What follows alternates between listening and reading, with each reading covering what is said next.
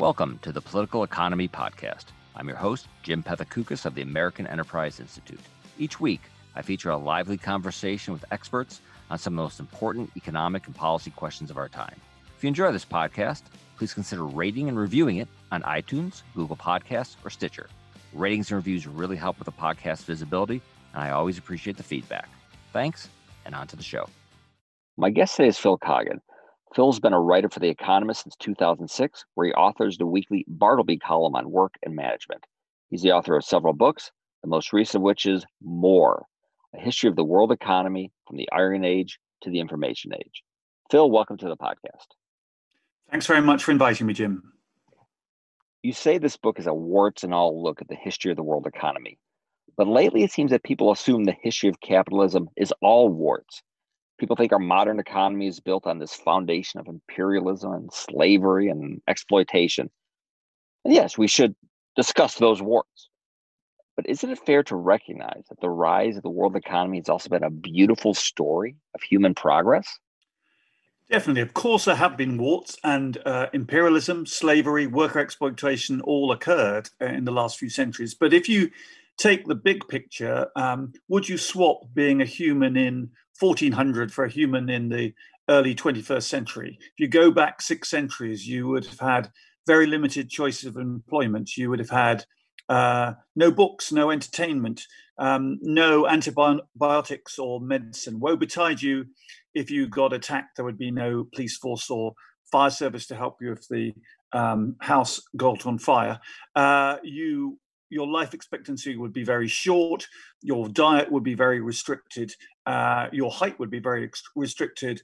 Uh, and uh, if you're a woman, you know you would be confined to a very small um, number of tasks. And a man, you know, you might probably the chances are you'd be a peasant or, or a servant for uh, some feudal lord. So leap forward 600 with all the, the problems that did occur in that time. And for mankind as a whole, it's been a fantastic bargain. Uh, there are many more of us for a start. There are, you know, more than seven billion, approaching eight billion of us. We live longer on average. We are taller on average. Uh, maternal uh, deaths in childbirth have fallen dramatically. Deaths in the first few years of life have fallen dramatically. So, you know, people are healthier, stronger, have many more choices, uh, and uh, are, are literate. Um, it's a what? It's a great bargain relative to life in 1400. A lot has been said about this transformation from widespread poverty to the sort of widespread wealth that we have today. What do you see as the key mechanism of that transformation? Well, I, I, think the, the underlying mechanism is connections between people. So, in the world of um, 1400, to go back there before we really saw any uh, great signs of the economic growth that subsequently emerged, there was long distance trade, but it was confined really to luxuries like silk and jewels. Um, and much of the world, well, of course, barely knew the other parts of the world existed. Um, and I should have mentioned in the other part that diets were restricted. You know, the, the Columbian Exchange, which occurred after 1500, brought a wide variety of plants and livestock to different parts of the world and enriched uh, cuisines around the world. Um, but once we started to make those connections, uh, and of course, there was a bad sign of that, of course, in, in the form of slavery in the slave trade across the Atlantic. But mm-hmm. uh, China uh, started to trade with um, the rest of the world in a, a much more a serious uh, form, uh, bringing in uh, the silver that we were getting in uh, Latin America, Europeans and Americans, and then exchanging that for goods. Uh, the um, Americas uh, initially started with exploitation of, the silver mines, but eventually grew to uh, this the vast economy we see today. And uh, because of those connections, we were also able to exploit technological innovations. There had been technological innovations all through the previous millennia, but they were very slow to um, catch on in other places. Thanks to printing, which was a great technological technological innovation, it was possible to um, spread the knowledge of that much quicker. And then, of course, thanks to transport, um, uh, sailing ships, and later steamships and trains, uh, these innovations were spread all over the world. And uh, innovation and connections go together uh, uh, also because the more people you have involved in a network the more the chances that one of them will have a bright idea will be able to um, spot something that the others haven't seen and then the others can be made aware of that idea and exploit it themselves so Um, it, it's these it's the ability to make connections with the other billions of people around the planet that has made us more prosperous. Well, I, I, I love the theme of connections uh, for a couple for a couple of reasons. Uh, one, and I know some uh, authors hate when I talk about other authors, uh, you know, during these podcasts. One of my one of our favorite one of my favorite guests uh, was a uh, a computational physicist, Cesar Hidalgo, who wrote a great book called "Why Information Grows," and and his theory is that he sort of looked at economies as sort of giant collective computers formed of formed of you know myriad human networks. And you know those and some of those networks we call schools others we call universities other we call uh, uh, companies but also networks sort of uh, between uh, countries. That, that that sort of that idea of connection sort of has really caught on uh, to me. And one metaphor that i've been using in my writing which i've uh, which I've, I've stolen from the economist is is is the idea that you can have a, a drawbridge up country and economy or a drawbridge down country and economy.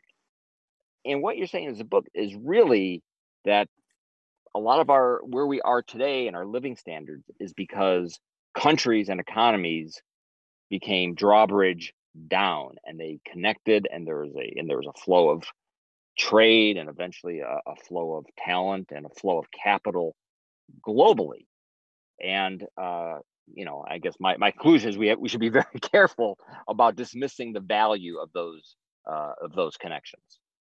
I agree absolutely, and and of course, other people have pointed out the contrast between, say, North Korea and South Korea, or Korea and Taiwan, and other, and other parts of Asia uh, in the first three or four decades after the Second World War. It doesn't necessarily have to be a completely uh, free market focus, or indeed a democratic focus, but the countries that concentrated on becoming export machines, opening up to the rest of the world, prospered more quickly. And just look at what happened to China, which cut itself off um, from the rest of the world up until the death of Mao, uh, who, you know, a brutal dictator who um, had madcap schemes for improving the economy, which one of which led to a great famine. Once Mao was gone and uh, Deng Xiaoping re- uh, reformed the economy, it started to look outside as an export machine. The prosperity has just taken off in the last four decades and taken many people out of um, poverty, extreme poverty. I mean, it's a billion people have come out of extreme poverty in the last um, 20 years around the world, which is a remarkable and often unsung achievement. And that's because China, as you say, put the drawbridge down to the rest of the world. Now, that does have knock on effects on the rest of the world, of course. Um, but if you look at it from the point of view of a Martian looking at down Earth, has Earth become better off because China put the drawbridge down? Definitely it has. And the and, and the idea of these connections is not and it's not just sort of the, tr- the the the trading aspect, sort of the the classic sort of you think the Adam Smith acts, uh, um, aspect, but also the idea that it's that what's that, that these connections it's not just goods and you know goods you know going back and forth and you know which is fantastic, but also people connecting with other people and their ideas, people being exposed to their ideas, and then you're you build and then those ideas combine, you're building. So to me, which I guess is more they would uh, they would call the maybe the Schumpeterian growth or something, um, where you have you have all that innovation because it's all it's a story of connections, meaning pe- more more contact between people, more trade, but also, and the reason the reason this history of a world economy, uh, why it has why, why I think it's kind of an exciting story is really that sort of innovation part of the world economy when growth you know i'm sure and you know I've, I've talked about my favorite chart of all time many times in this podcast, showing, uh, you know, showing you know per capita growth just kind of going, you know, swooshing straight, swooshing straight up. That if all you yeah, saw, the, hockey stick, if all, yeah. if all you knew about that world economy was that chart, you'd think aliens landed and gave us technology or something. But it's actually it was us. We did that. Yeah. Yes, it, it, required a number of things, and and it's an interesting um, question of as to what made things take off in, in the 18th century and then the 19th century. And I think it, it was the concatenation of a number of factors. So the fact that the new world had been opened up and was connected to the old world, that was a, a way for the old, for the Europe to move surplus population off the farms and onto into the Americas, which had lots of land and few people. Uh, the technology moved, um, you know, partly um, by industrial espionage in the early 19th century. Textile machinery uh, moved to the US, for example. Um, of course, then there were great the great uh, advances in transport, which allowed people to move across uh, the Atlantic in, in huge numbers. Um, and all of that created this uh, first great era of globalization in the, the late 19th century when America emerged. Uh, Germany uh, became an economic power to rival um, Britain uh, in, within Europe. Uh, lots of other bits of um, uh, Europe started to industrialize. Japan built up its own textile industry, showing it wasn't uh, simply a, a, European thing as well. Um, and uh, that was an era of great freedom for goods and people and capital to flow around the world. Um, and we may be getting onto this later, but then there was this sudden shift post 1914 where things uh, started to go backwards. And i think that's that if we're looking for warning signs for today it's that post 1914 phase uh, which we need to worry about. I think some people they they they they embrace the going backward because i think that's exactly what we need to do that somehow uh, let's just speak for, you know, for the united states that we really went off track decades ago as we uh, made our economy more drawbridge down, whether we opened up more to trade, as especially as uh, other countries recovered from the, uh, World War II, that we made our country more open to immigrants, and it was that, and that openness has been a bad thing. So what you point, so what you're pointing out is we have to be careful. There's certainly a political element in this country and in other countries as well, as well, that will that would embrace that kind of reversal. Yes, look at wrong? the difference between American attitudes post uh, 1918 and post 1945. So, post 1918, uh, America moved into isolationism, uh, withdrew from the League of Nations, uh, and uh, once things started to go wrong in 1930, they, there's the Smoot-Hawley uh, tariff, and we had uh, the Great Depression in the 1930s. Post 1945, uh, America strode, bestrode the economic world, not just the military world, like a colossus. Uh, but it made the very far uh, seeing decision to offer Marshall aid to um, Europe.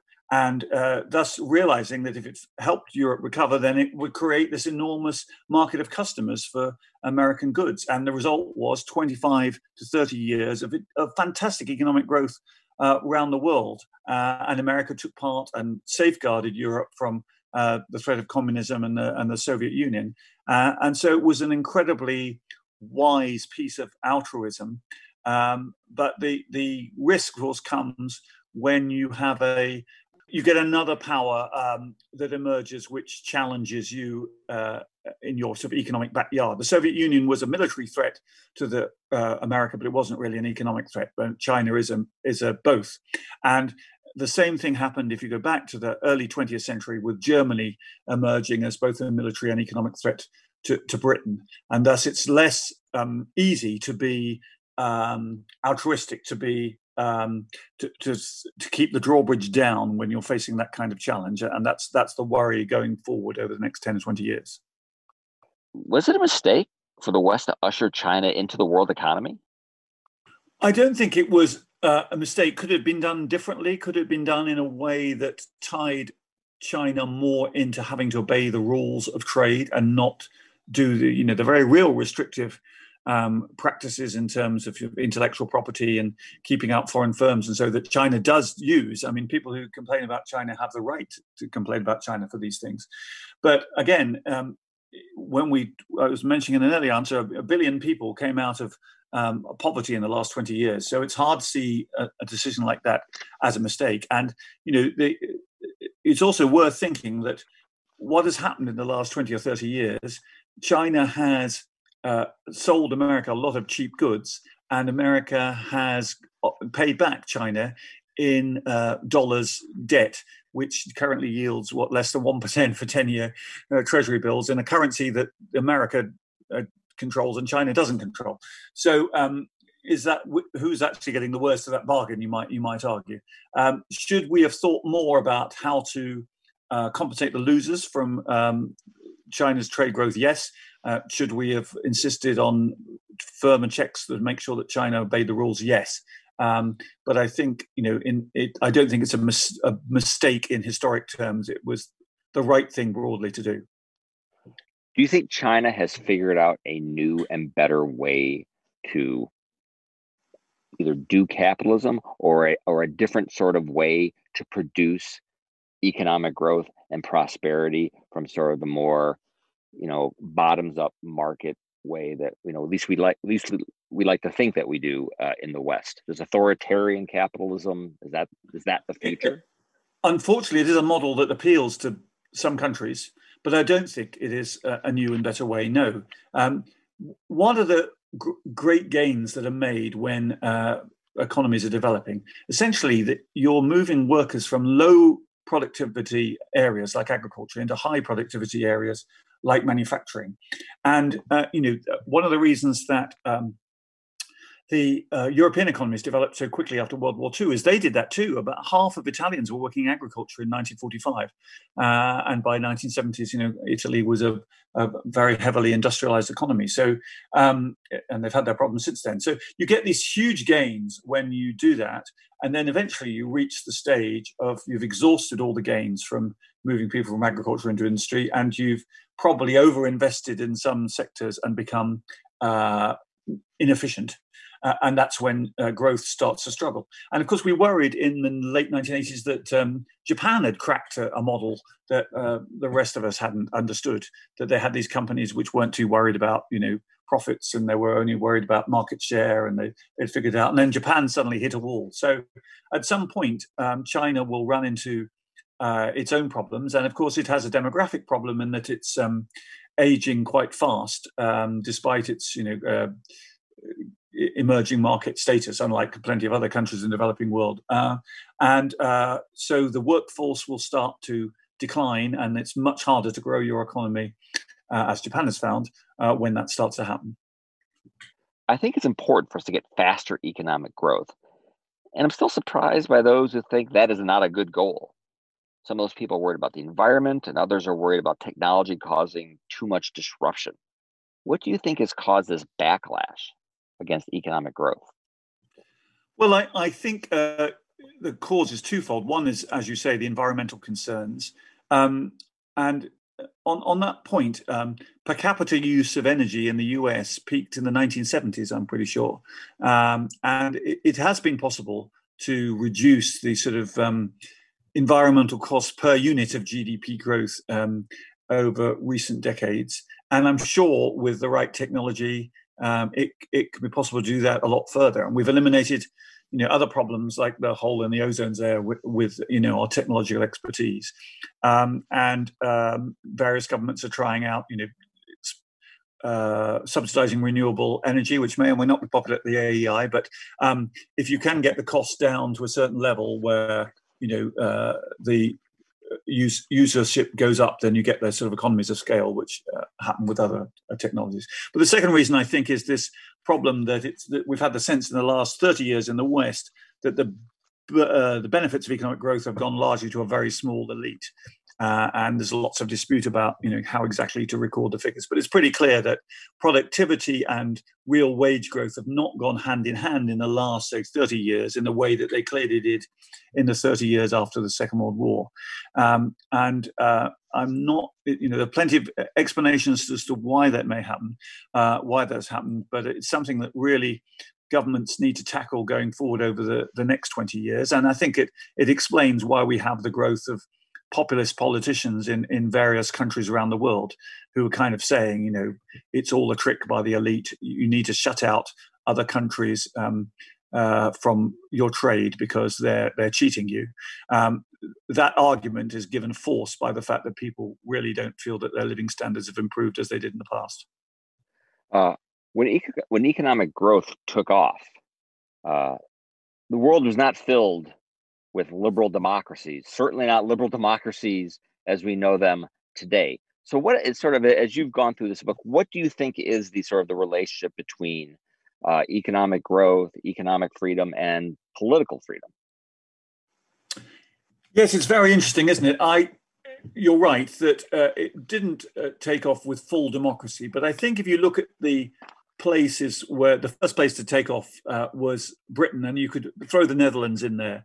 And those were countries where absolute monarchy uh, had had its power curbed, and you had governments effectively uh, backed by the merchant classes. And both in Britain and the Netherlands in the 18th century, they were able to see off France, which is much more powerful potentially, because they had the ability to finance wars, you know, by by borrowing money from their own uh, creditor classes, whereas France was stumbling from one debt crisis to the next. So if you have an economy where uh, the government is is not uh, forever at risk of seizing your property, seizing the, the, fruits of your labours, then then that's a good thing. And as democracy develops, of course, the governments are uh, constrained because you know the property owners don't want their property seized, and um, and that those that's one reason why the two things go in hand.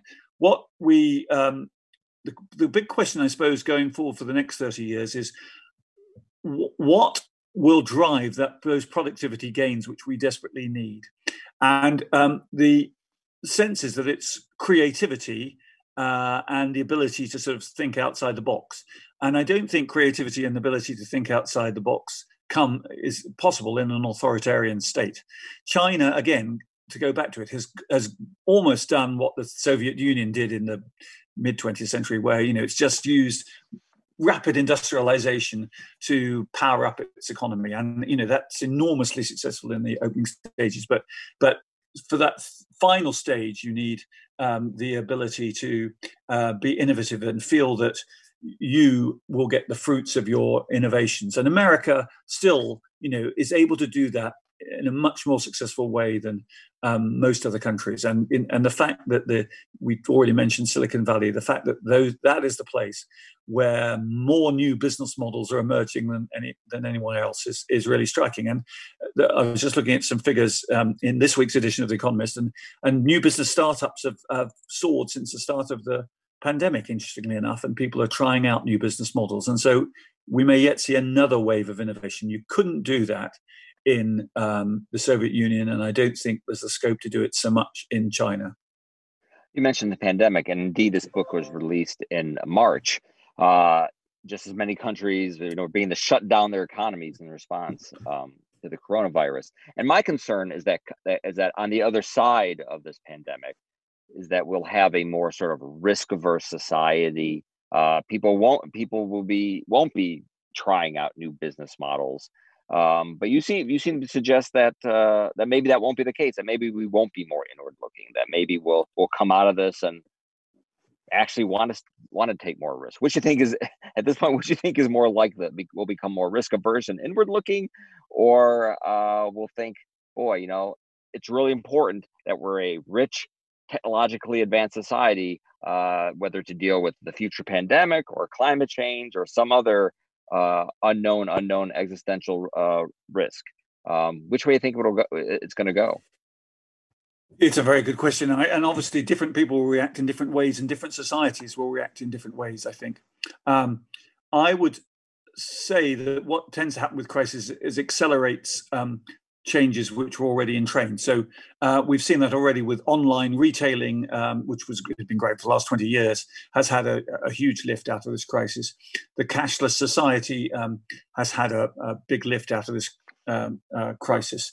Uh, one thing, incidentally, whenever I go to America, always baffled me is why um, credit card security, chip and pin has never made it in America. It always seems a kind of antediluvian process buying goods in America where you, you have a signature on the back of the car which no one looks at. You know, it's, it's really strange. Anyway, um, so innovation come, can come through there. And the innovation also occurs in, in, in the way that people have discovered they can work from home and they can be equally productive, if not more productive at home. And that will create another whole kind of um, uh, change in the economy as you know business moves to supplying people in their local area rather than relying on them to commuting into cities every day um, as as they have done up to now. So I'm more hopeful. Um, you know, it's far from certain. It does depend on the political reaction.